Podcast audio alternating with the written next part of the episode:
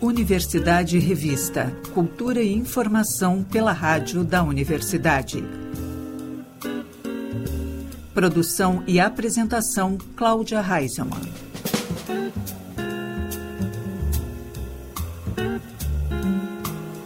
Boa tarde, ouvintes. Estamos começando Universidade Revista, Cultura e Informação pelos 1080 da Rádio da Universidade. O programa também pode ser conferido pelo site radio.urgs.br ou pelas plataformas de áudio. Neste sábado, a universidade será palco da vigésima edição do URGS Portas Abertas. O evento conta com uma extensa programação, incluindo atividades culturais gratuitas e abertas à comunidade. A rádio da universidade não fica de fora e realiza visitas guiadas ao longo da manhã, a partir das 8h30, além de um programa especial com participações musicais a partir das 11 horas. Para entrar no clima do Portas Abertas, vamos relembrar um programa especial que a Rádio da Universidade apresentou na edição de 2006 do evento. Na ocasião, o coral da URGS veio ao estúdio da emissora e cantou Adiós Noninho, de Astor Piazzolla, com a regência de Jocelei Borer.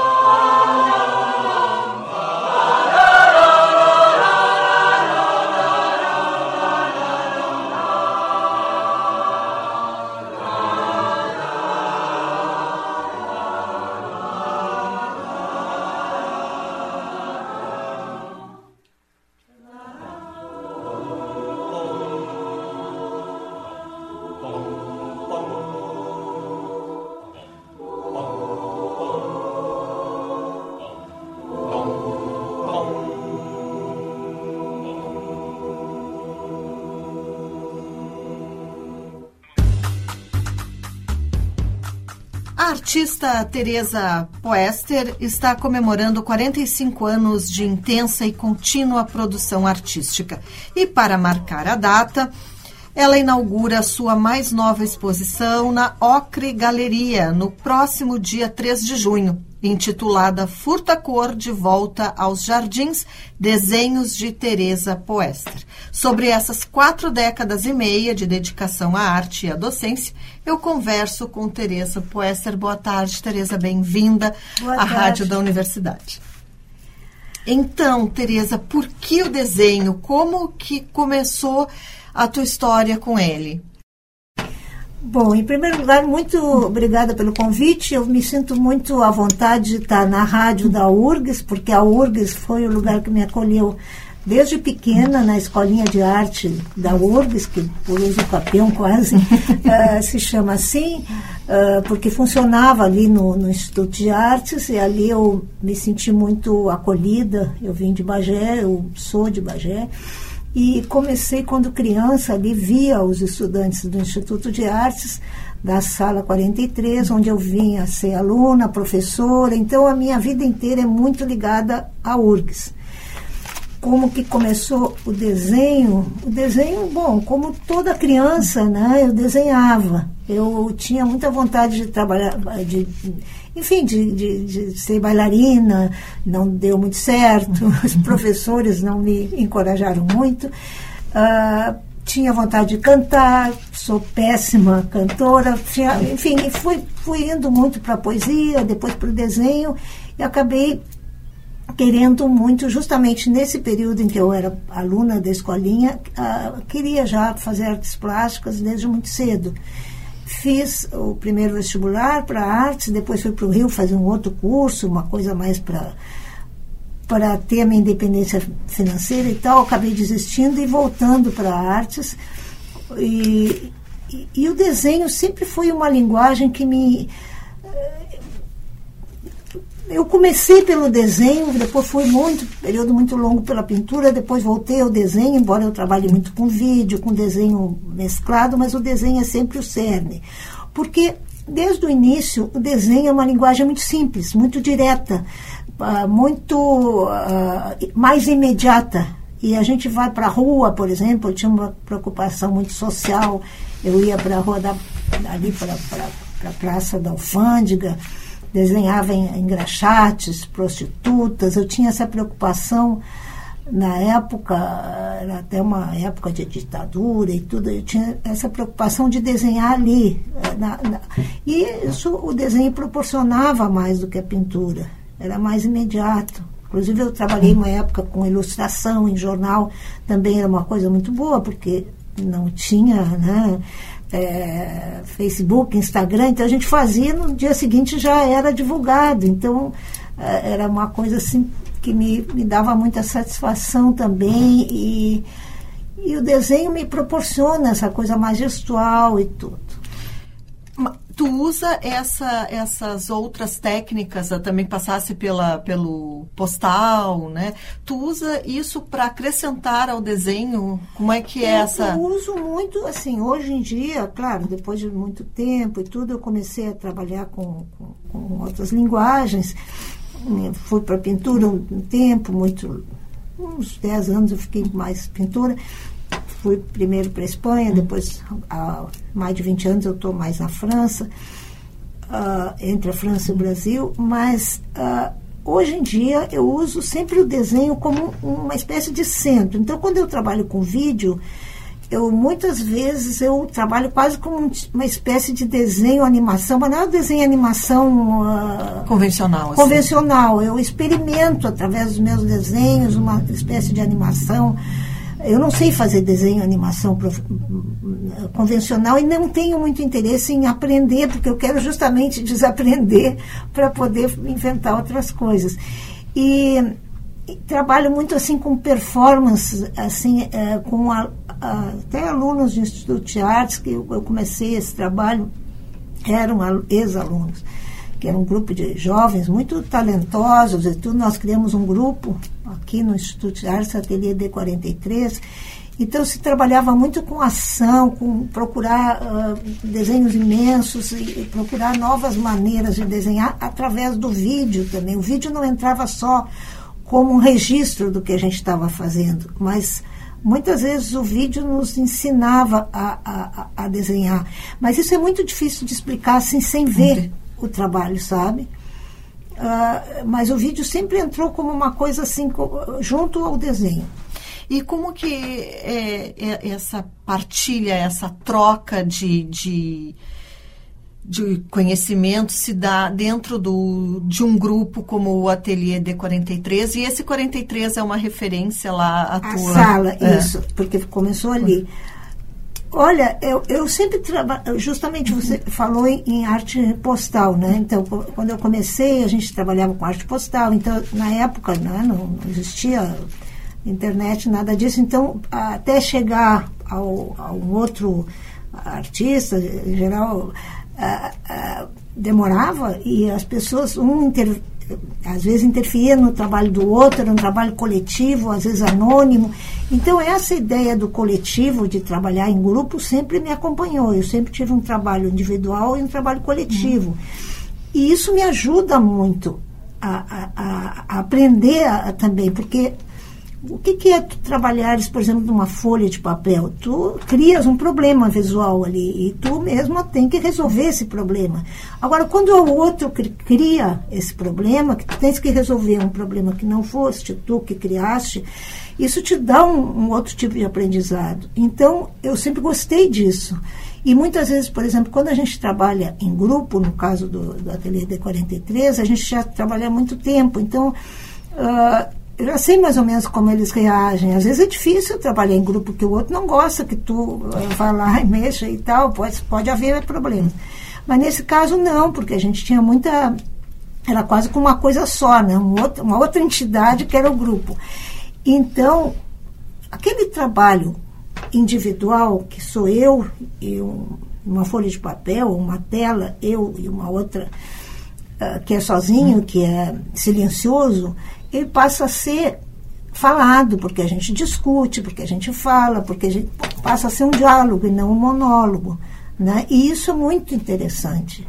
Isso acaba influenciando no trabalho individual. Então eu, eu acho isso muito rico. Inclusive, eu usava isso, às vezes, nas minhas aulas, de fazer exercícios coletivas que os alunos trabalhassem ou em dupla, ou em, enfim, já fiz assim com uma turma de 20 alunos fazendo um mesmo trabalho, saía da folha, voltava para a folha, sempre fiz muito, inclusive em Paris também, algumas exposições, performances em grupo, que eu era um pouco ali, tinha que fazer às vezes de chefe de, de, né, chefe de orquestra, maestra, né, diz aqui. Então, uh, porque ali era um trabalho rápido, né? A gente tinha o quê? Um dia ou duas horas para fazer, então tinha que haver um, alguém que organizasse para que a coisa saia da folha. Agora vamos ver, quem sabe vai um, vai outro. Eu ficava meio. Mas aqui no, num grupo assim, como, como o caso desse que eu mencionei, não, isso não acontece. É uma, uma relação completamente horizontal em que todos trabalham porque já estão muito acostumados né? e a gente não tem essa premência de tempo. E como é que é, Tereza, essa relação de produção de um, de um trabalho como essa exposição agora é, fora do Brasil, né? Como é que tu, tu produziu essa é, furta-cor, né? Bom, eu, eu havia feito, antes da pandemia, eu já havia feito a minha última exposição. Eu tinha feito uma em Paris que foi, que chamou uh, La Nature du Gesto, que é a natureza do gesto, também um pouco antes da pandemia, mas logo depois eu fiz uma grande aqui na URGS, no percurso do artista, que inclusive vai sair um livro agora, porque se atrasou tudo, né? Sim, em função né, da pandemia. Pela... Tudo atrasou. Que é sobre esse meu percurso. O livro é um livro mais completo, não é um catálogo da exposição. Uhum. Né? E essa exposição chamou Até que Meus Dedos Sangrem, e ela foi mais centrada na cor vermelha, que naquele momento eu tinha vontade de gritar, por muitas razões.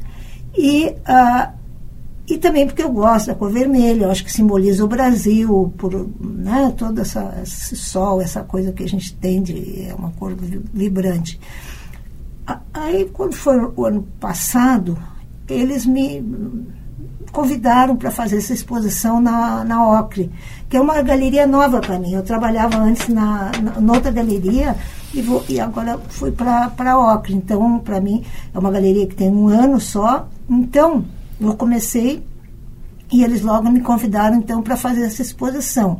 Eu estava na França, fiquei agora quase três anos sem vir e o que, que eu vou fazer? Eu normalmente, eu sempre, normalmente não sempre quando eu faço uma, uma individual é para um lugar específico e tal, pensando naquele lugar, né?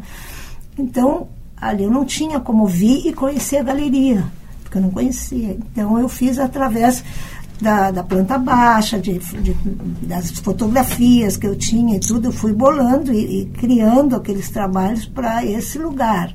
E eu queria que fosse uma volta à cor, volta a, a, a, ideia de primavera, de esperança, porque estava muito difícil. Então, com tudo que a gente viveu né, nesses últimos anos.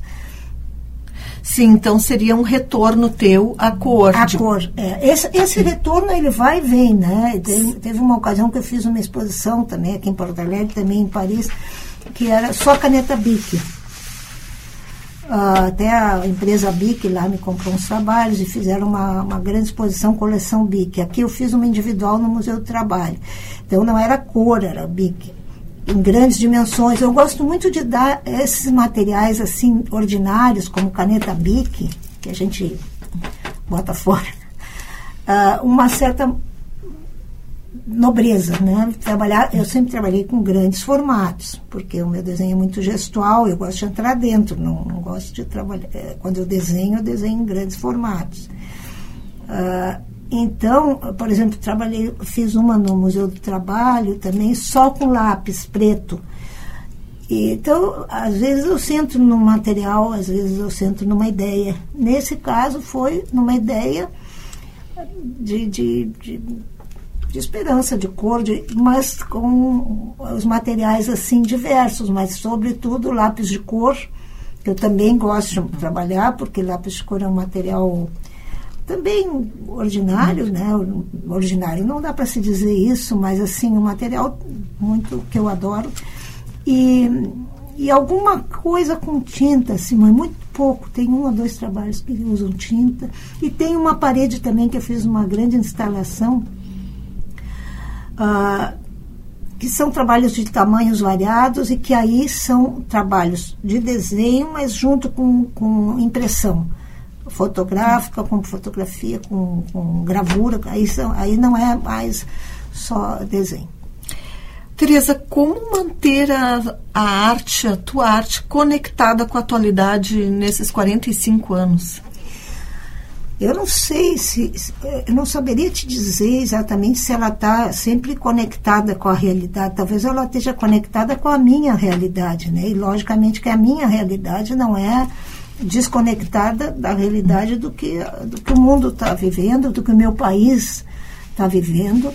E, mas assim, eh, não, não, não é uma arte assim exatamente uh, militante, assim, no sentido como eu vejo que certos artistas têm e que eu acho excelente que tenho e acho que a gente deve ter uma certa militância em tudo que faz, mas não, não é exatamente isso que eu busco assim no, no, como primeira.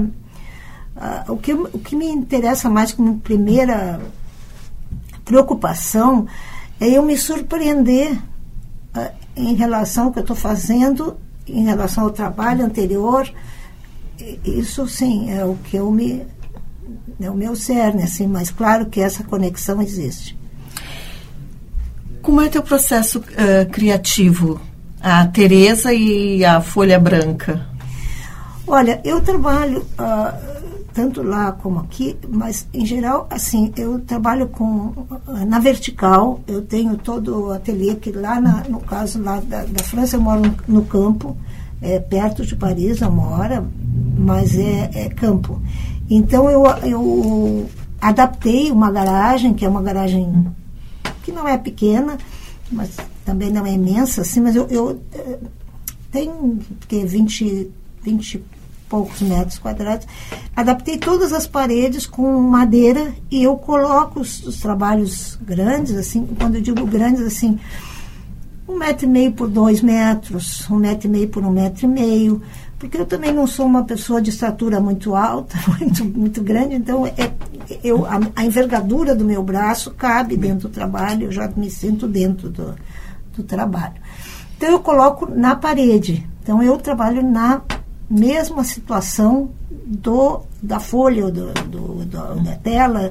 Então isso me permite uma um gesto mais amplo, né? Eu posso me mover ali diante daquele material do que se eu trabalhasse numa folha uh, em cima de uma mesa, por exemplo. Mas eu tenho uma mesa muito grande que cabem esses trabalhos e às vezes eu coloco a mesa na, na o trabalho na mesa também. Vou alternando. Mas quando eu quero dar mais força, essas paredes são todas forradas de madeira, Mas uh, quando eu trabalhei, por exemplo, com caneta Bic, isso era um problema, porque a caneta Bic na vertical ela, ela não vai.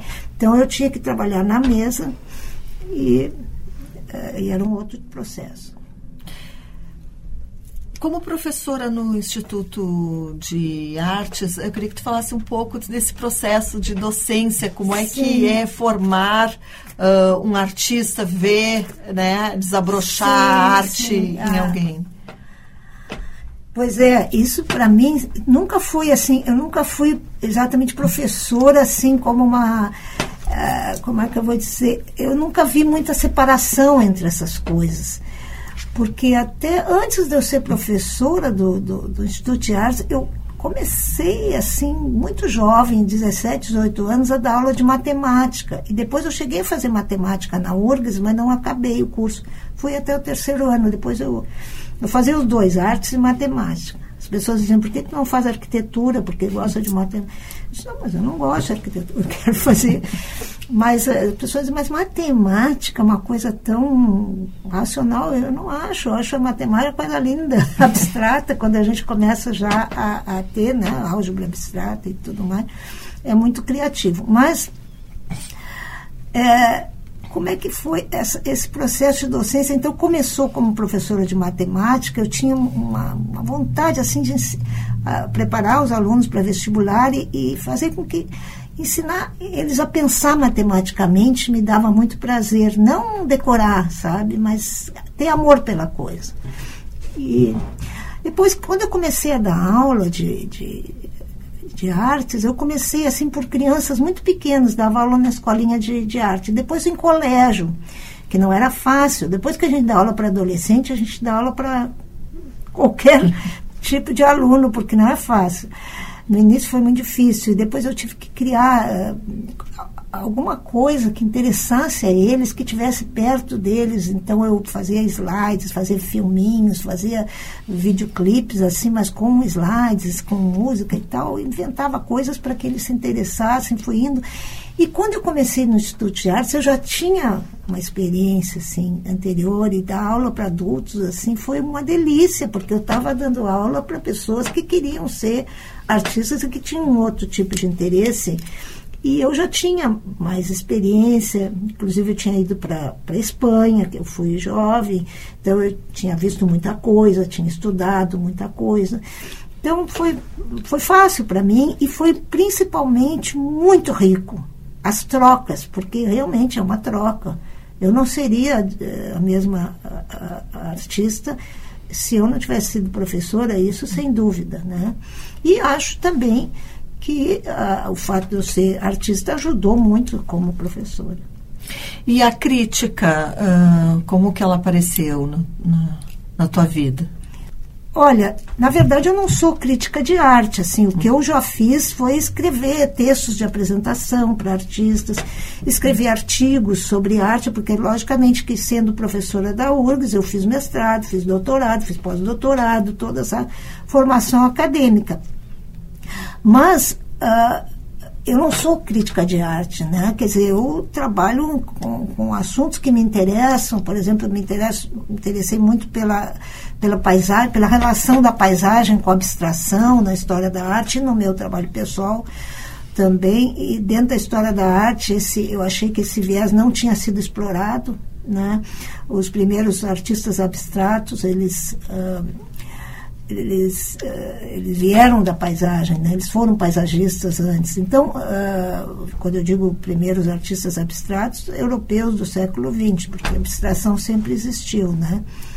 Então eu escrevi sobre isso, escrevi sobre hum, a janela na história da arte. Tem alguns artigos meus, mas eu não sou uma, uma teórica. Uh, sobre essa questão, uh, uma exposição na Europa, uma exposição no Brasil. Uh, como que tu vê? Qual, quais são as diferenças até de público? Bom, de recepção, assim, né? Sim, bom, o que acontece assim, eu fiz uh, exposições na, na, Europa, sim, fiz em, em, alguns países, Bélgica, Espanha e principalmente na França. algumas na França né, com mais, mais frequência, mas coletivas e individuais, mas eu não sei, uh, eu acho que os dois me dão muito prazer, assim, né? Aqui na, na, nas exposições no Brasil, aqui em Porto Alegre, sobretudo, porque no Brasil é, eu sou mais conhecida em Porto Alegre, é, no, no, Rio Grande do Sul, Porto Alegre. Ah, porque no resto do Brasil é muito pouco. Foram, embora eu tenha até eu ganhei prêmios uh, em desenho no MASP quando era muito jovem e tudo, mas nunca fui muito para o Rio, para São Paulo. Eu não sei muito fazer essa parte. E também nunca me não me interessou muito, porque eu tinha eu dava aula, não tinha nem tempo de, de desenvolver essa parte, né, como artista e tal, de, do marketing da coisa. Mas, na, claro, em Paris sim, porque eu morava lá, então acabei conhecendo pessoas e tendo essa, acesso a exposições e tudo mais. Mas, assim, o que eu vejo é que lá existe um público muito mais diversificado. Por exemplo, te dou um exemplo, por exemplo, o meu jardineiro, o jardineiro que a gente tem lá, ele adora arte contemporânea, ele, ele, conhece muito, entende? Tem pessoas que não gostam, que são jardineiros que não gostam, mas é, existe essa possibilidade. As pessoas vão a museus, as pessoas têm, enfim, não está tão relacionada à classe social, ou dinheiro, ou isso. E aqui, agora, eu acho que já está muito melhor, sabe? Eu vejo, por exemplo, essa noite dos museus que fazem aqui, as pessoas fazendo fila para entrar em museu. Eu acho isso uma maravilha. E eu acho que aqui já está muito melhor. Embora eu acho que tem muito poucas galerias de arte. Acho que essa galeria, ela veio uh, também preencher uma lacuna, assim, tem muito poucas de arte contemporânea. Então, a, esse teu trabalho, cor, furta cor, fica até quando na Galeria Ocre? Esse trabalho Furta Cor, que até o nome Furta, Cor é bastante é, Sim, dá para fazer várias leituras, né? Claro, porque é um, como eles dizem na França, né, um jeu de mots, né, uma, uma palavra que tem vários sentidos, né? E eu, eu, eu escolhi justamente por isso. Ela vai ficar até dia 1 de julho e vai começar agora nesse sábado, né, no dia 3. Tereza, muito obrigada pela tua participação no Universidade Revista e sucesso na mostra. Eu só queria acrescentar uma claro. coisinha. No dia 22, quinta-feira de junho, vai ter uma conversa comigo na galeria e essa conversa eu quero que seja uma coisa bem informal que as pessoas perguntem. Então vai ser uma conversa mais a, a, a, eu vou dar a palavra às pessoas para perguntar o que quiserem, enfim. E a gente vai conversar de uma forma muito livre e solta. Muito obrigada. Eu que agradeço.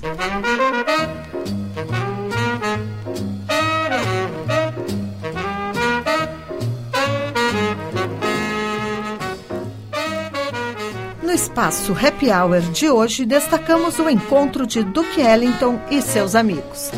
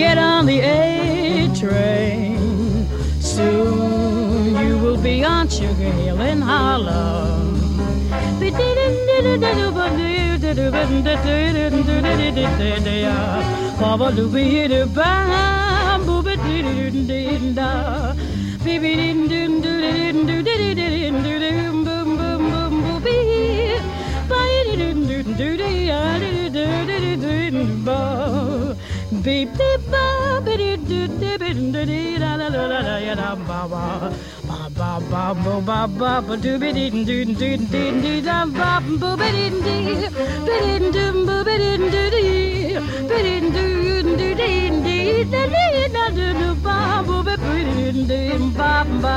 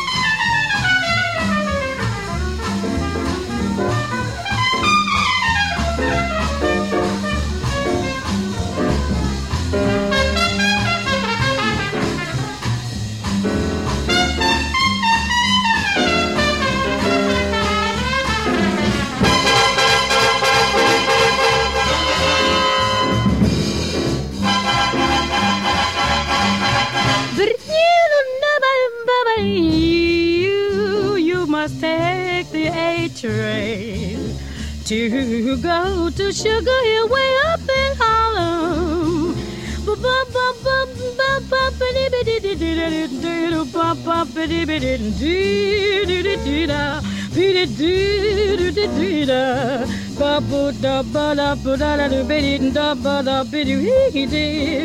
Baby did it do baba, baby did it do do do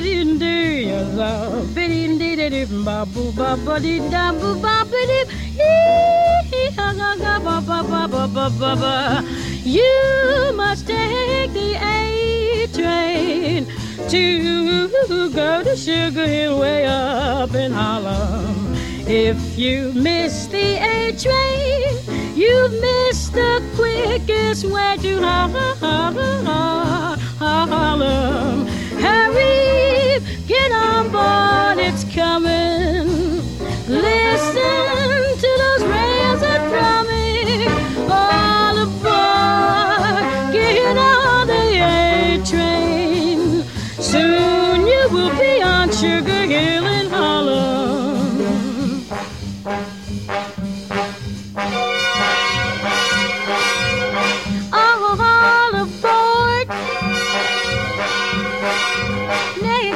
is Harlem.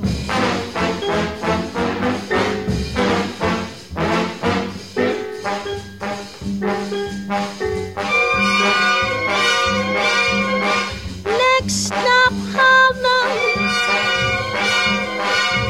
Come on, get aboard the A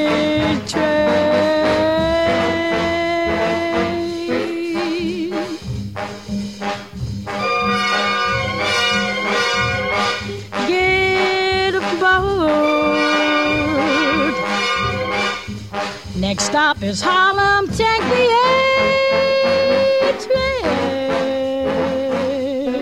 Duke Ellington e Ella Fitzgerald, Take a Train. Em um encontro entre a mitologia e a contemporaneidade, o espetáculo O Rapto de Perséfone leva para o palco do Teatro São Pedro uma apresentação que borra as fronteiras entre dança, música e teatro. A Esfera Mundi Orquestra, a Companhia Municipal de Dança e o ator Tom Pérez dão vida ao mito de Perséfone em uma montagem que mergulha o público em uma jornada sensorial explorando elementos da visão, audição, olfato e intuição através da integração entre luz imagens e aromas. A apresentação acontece neste sábado, às 8 da noite, e domingo, às 6 da tarde. Os ingressos podem ser adquiridos no site do Teatro São Pedro ou na bilheteria do teatro. Conhecida pela atuação na cena instrumental de Nova York, a guitarrista Ava Mendonça faz um show no Instituto Link hoje às 8 da noite, ao lado dos suíços Marino Pliacas no baixo elétrico e Michael Wertmiller na bateria. A apresentação inédita em Porto Alegre, que combina o repertório de improvisações de free jazz dos europeus com o rock experimental da norte-americana, marca o início da turnê do trio que se reuniu para passar pelo Brasil e Argentina, com sessões também no Rio de Janeiro, São Paulo, Buenos Aires, Rosário e Córdoba. Além do seu trabalho solo, Ava é líder da banda de rock de vanguarda A Natural Ways. A artista fez turnês pelos Estados Unidos e Europa e gravou e atuou com músicos e bandas como John Zorn, Fred Frith, William Parker, Carla Bozulik e Malcolm Mooney. Suas gravações estão disponíveis em selos de várias gravadoras e juntos eles se apresentam desde 2004.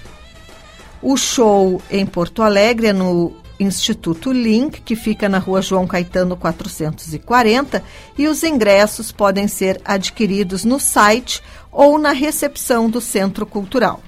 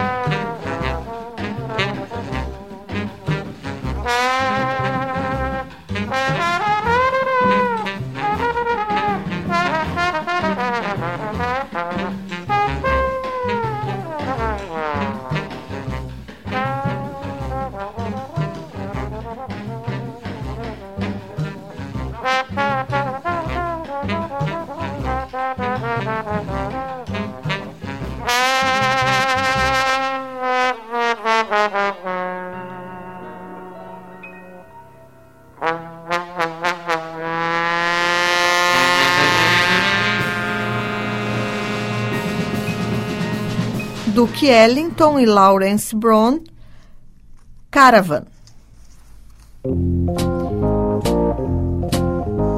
Em parceria inédita com o Departamento de Música da URGS, o Instituto Link recebe a Masterclass de Piano e Música de Câmara ministrada pela pianista goianense Ana Flávia Frazão e o contrabaixista gaúcho Alexandre Ritter. A atividade é destinada a estudantes de piano que queiram trabalhar com a música de câmara para duos, trios ou em outras formações, que utilizem ou não o piano. Com vagas para alunos ouvintes e para executantes de nível intermediário ou avançado, o encontro ocorre na próxima sexta-feira, das duas às cinco da tarde. As inscrições para esta atividade podem ser feitas no site ou na recepção do Centro Cultural, que fica na rua João Caetano, número 440.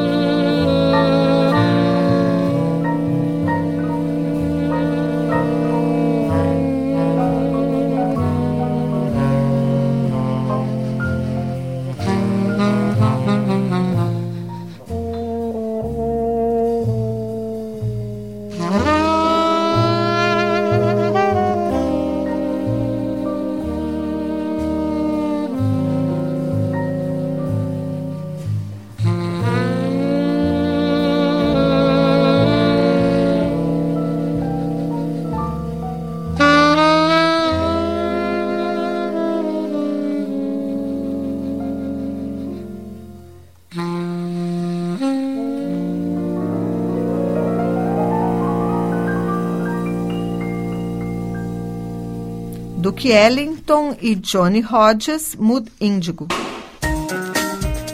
Após sessões lotadas no festival Palco Giratório Sesc, o espetáculo Instinto volta a cartaz de 2 a 4 de junho, às 7 da noite, no Teatro Oficina Olga Reverbel, do Multipalco Eva Sofer. Com dramaturgia de Juliano Zanck, a peça é baseada na obra Brand, do dramaturgo norueguês Henrik Ibsen. Nesta adaptação do coletivo Gompa, os atores Alexander Vidaletti, Fabiane Severo, Liane Venturella e Nelson Diniz atuam como macacos enjaulados. Utilizando máscaras de látex que cobrem a cabeça inteira, o elenco interage com uma estrutura cenográfica metálica criada por Elcio Rossini, que também assina os vídeos projetados no palco. Ao mesmo tempo, diálogos curtos e uma narração questionam a necessidade de liderança na história da espécie humana Misturando teatro, dança, música e artes visuais, a produção é uma metáfora do panorama político mundial, muitas vezes marcado pelo extremismo. Em cena o limiar entre o ser humano e a representação de primatas interrogando com humor e sarcasmo os limites tênues da própria humanidade. A produção traz à tona o papel do líder frente à sociedade enquanto massa silenciosa e até onde vamos em nome dos nossos ideais. Os ingressos para o espetáculo estão à venda na bilheteria do Teatro São Pedro. O resultado da exploração de materiais diferentes sobre papel está na mostra Construções Abstratas da artista visual Manu Halp, em cartaz na Calafia Art Store. A exposição é composta de três séries que juntas reúnem 17 desenhos em grandes e médias dimensões, feitos com canetas, lápis de cor e tinta acrílica. A visitação é gratuita e ocorre até o dia 1 de julho, sempre de segunda a sexta, das 11 da manhã às 6 da tarde, e nos sábados, das 11 da manhã às 4 da tarde. O local também recebe grupos em horários alternativos, mediante agendamento prévio. A galeria fica na Rua General Couto de Magalhães, número 439.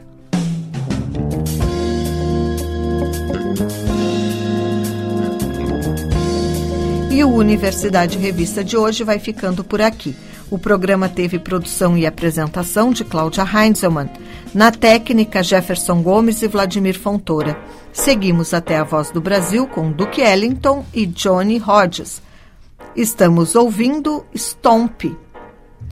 O Universidade Revista volta na próxima sexta-feira, às seis da tarde, aqui pelos 1080 da Rádio da Universidade. Uma boa noite e até lá.